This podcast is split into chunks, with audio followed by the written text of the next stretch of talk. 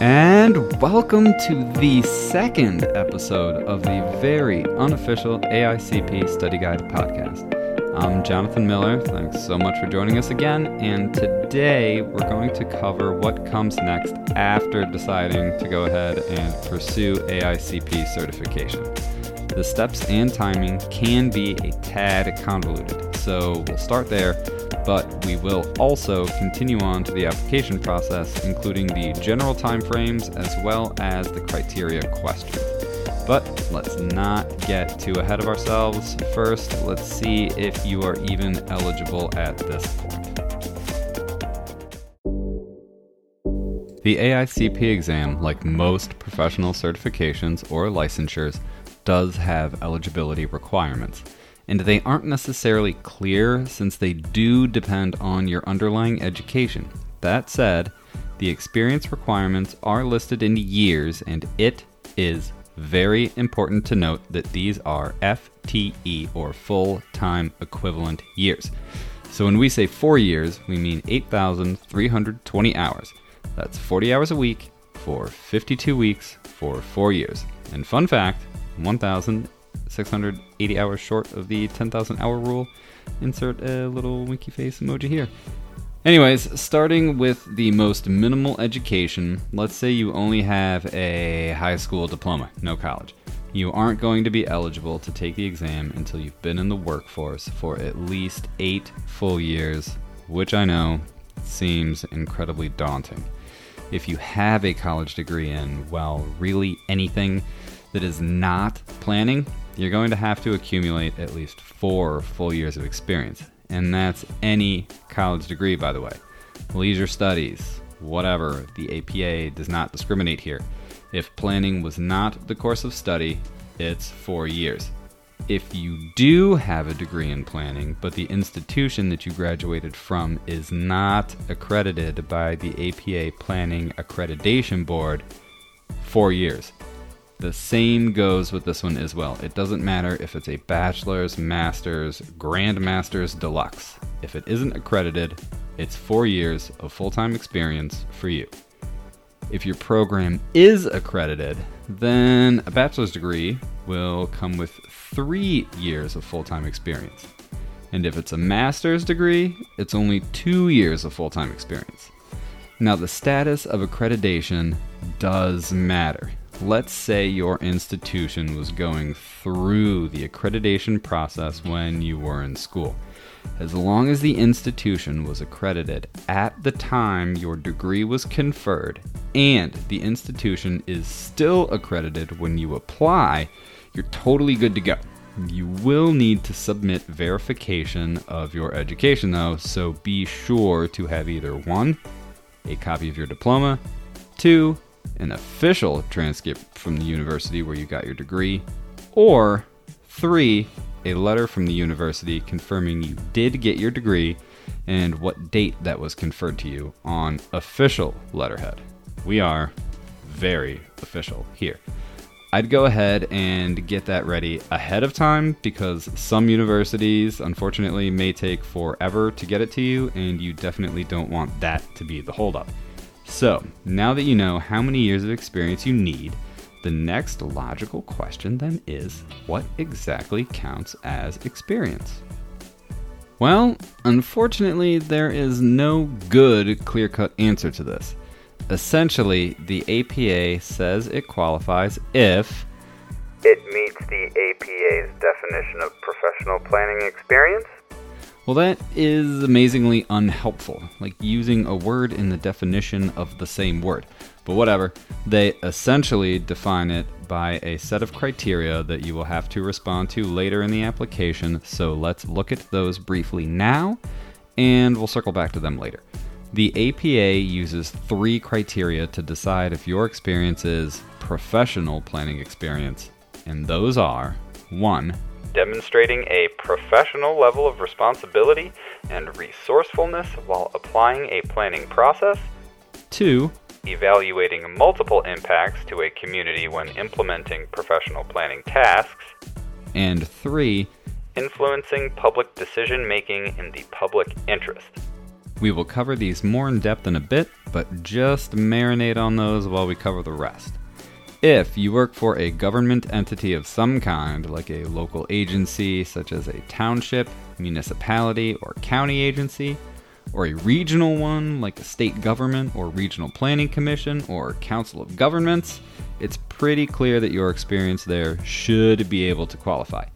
Internships can count, but it's important to note what tasks you were performing at your internship, because depending on how much B S work your internship had you do, and I know unfortunately a lot of places give out plenty of B S work to the interns, it actually may not qualify. It also won't qualify if it was part of an educational requirement. So that internship you got because it was required for your master's degree won't count here, no double dipping. That said, more internships aren't full-time, but part-time experience does count, though it is prorated to a full-time equivalent.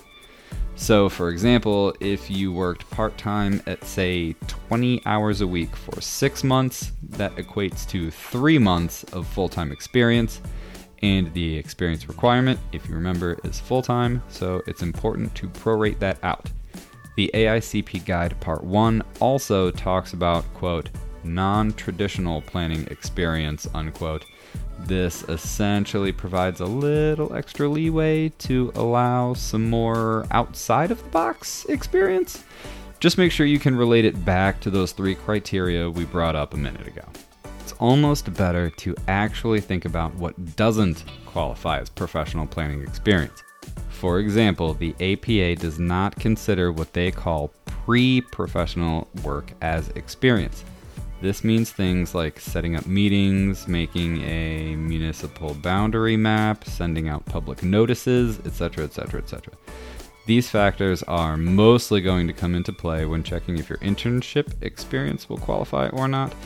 Also, if your work is primarily in another discipline, like landscape architecture or law, it may not qualify either.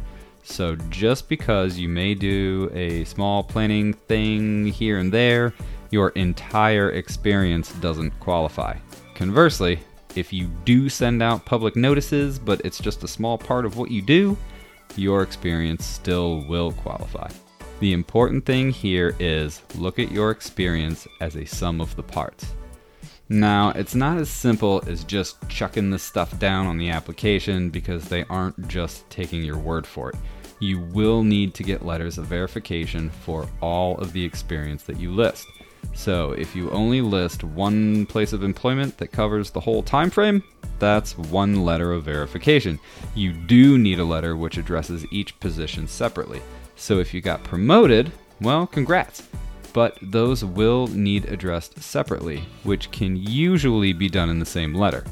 These letters also need to be written by your supervisor, and if they aren't around anymore, then human resources, or the principal, C E O, president, partner, whatever moniker your company uses can write it as well. If your employer happens to be out of business or just doesn't exist anymore for one reason or another, it may still qualify, but that's on a case-by-case basis, so you will need to contact the A I C P for more direction there. Just make sure all letters have this information. One, your name, super important. Two, your A P A I D number. You'll need to provide this to make sure you are a current A P A member, of course. Three, the position and title that you held. Four, the dates that you were employed. This is where they will specify whether it was part-time, and if so, how many hours per week on average. And five, a summary of your duties. They also need to include their own contact information as well. Here's a tip to help though. Do not leave anything to chance. Go ahead and pre-write a letter for them. If they want any changes, they will go ahead and do so. But remember, this is to support you in taking the exam. So you will want to make absolutely sure that the summary of duties translates to professional planning experience. The next thing you'll have to do on the application is answer the three criteria questions. These essays essentially provide you the opportunity to show how the experience you verified in the previous step qualify as, quote, professional planning experience, unquote. It's important to note and keep in mind as we go through these that these essays are extremely short, with a very specific length limitation between two hundred fifty and five hundred words. I promise once you start writing these, you will very quickly run out of space. The answers also have to be based on your verified experience, and you can't double dip your answers like using the same event or activity for multiple questions. And you can't use the information in one answer to build on for the answer in another. Each answer is basically an island unto itself. The first criteria essay wants you to demonstrate a professional level of responsibility and resourcefulness while applying a planning process appropriate to the project or situation. Now, full disclosure, I hated this one the most. It's ridiculously vague and uses a lot of ambiguous descriptors. The A I C P Guide Part one does provide some examples of planning processes and professional responsibilities, which should be the major key here. Look at your work experience and see if any of it falls under the examples of a planning process, like comprehensive or sub-area plans, zoning and development reviews, project design or evaluation, that type of stuff.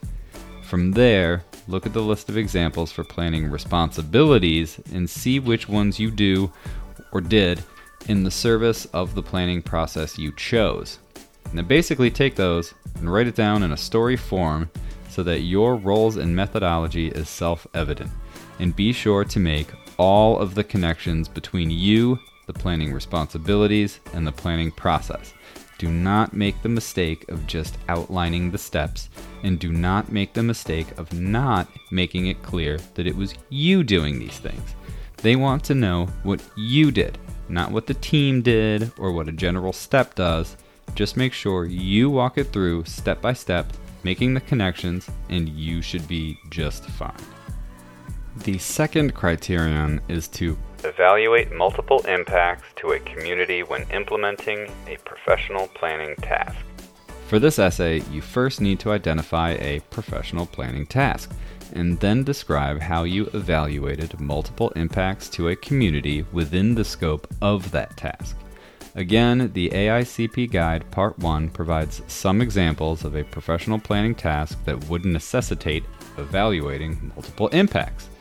Comp and sub-area plan making, land use or zoning reg analysis, development projects, et cetera.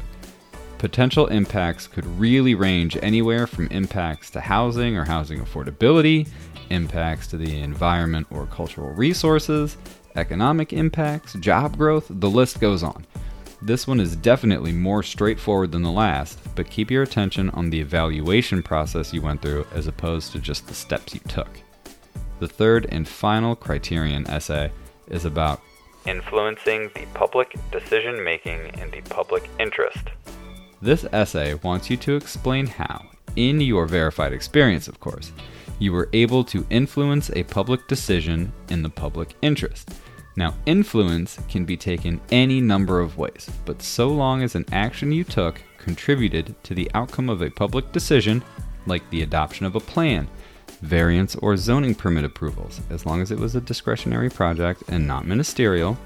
This one will be a lot trickier for private sector applicants, but there has to be a project you worked on where you provided a recommendation that was approved, or even just presented some of your research or data findings.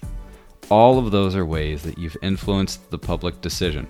So when you're writing this one out, focus on what your deliverable was that impacted the decision, and more importantly, how that deliverable was taken into account and influenced the decision. It's also important to note that the decision needs to be in favor of what you are arguing for. You'll need to identify the specifics here as well, like what the decision ultimately was, who made it, et cetera. So make sure you are concise. I can't stress enough how quickly you can run out of words for the length requirement. So think short and direct. You don't get points for fluff language. And that's it. Easy, right? Let's say it looks like you meet the eligibility requirements for experience based on your education, and you know what examples you want to use for your criteria questions so you can work out those ahead of time. What's the schedule for applications and taking the exam? Is it ongoing? Well, no, it's definitely not ongoing. The exam is administered twice a year, in May and in November. For the May exam, your application window will be the month of December. And if you're looking at the November exam, your application will be the month of June. Now, if you apply within the first week of these windows, you'll be considered an early bird applicant.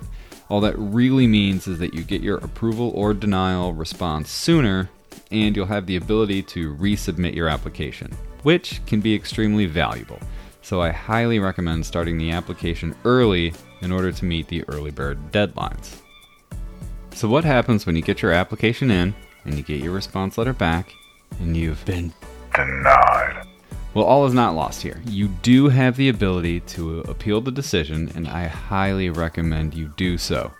Worst case scenario, you don't win the appeal. Best case scenario, you do. And your application is then considered approved, just like if it were approved from the get-go. And approval is good for three years too, so if you don't end up passing, you don't have to reapply and pay the extra application fees again, at least for three years. When writing the appeal though, please, please, please do not be personal in it or use any language at all that would even remotely insinuate an emotional response. Keep it clean, keep it calm, keep it factual, and keep it on point. In full disclosure, my application was actually denied because of my response to Criterion one. I appealed the decision, and over the course of about three pages or so and using logical arguments, I convinced the A I C P appeals to reverse their decision and approve my application. So just know that denial decisions can be reversed. So just don't lose hope if it happens to you. Well, thanks again for joining us. I know all of this is a lot, but breathe, it isn't so bad, especially once you get into it. All of the links for the references we talked about here can be found in the show notes, including links to the A I C P Guide Part one, which I definitely recommend downloading when working on your essays. Pages twenty-four and twenty-five provide some good checklist bullet points to help make sure you've answered them appropriately and adequately. And if you have any questions that you want to follow up on, feel free to reach out to me at the very unofficial AICPguide at gmail dot com, and I'll do my best to help out if I can. Otherwise, you can always reach out to your local A P A chapter, and I'm sure they'd be happy to help. Don't forget to subscribe so you can follow along with future episodes to help prepare for the exam. Till next time.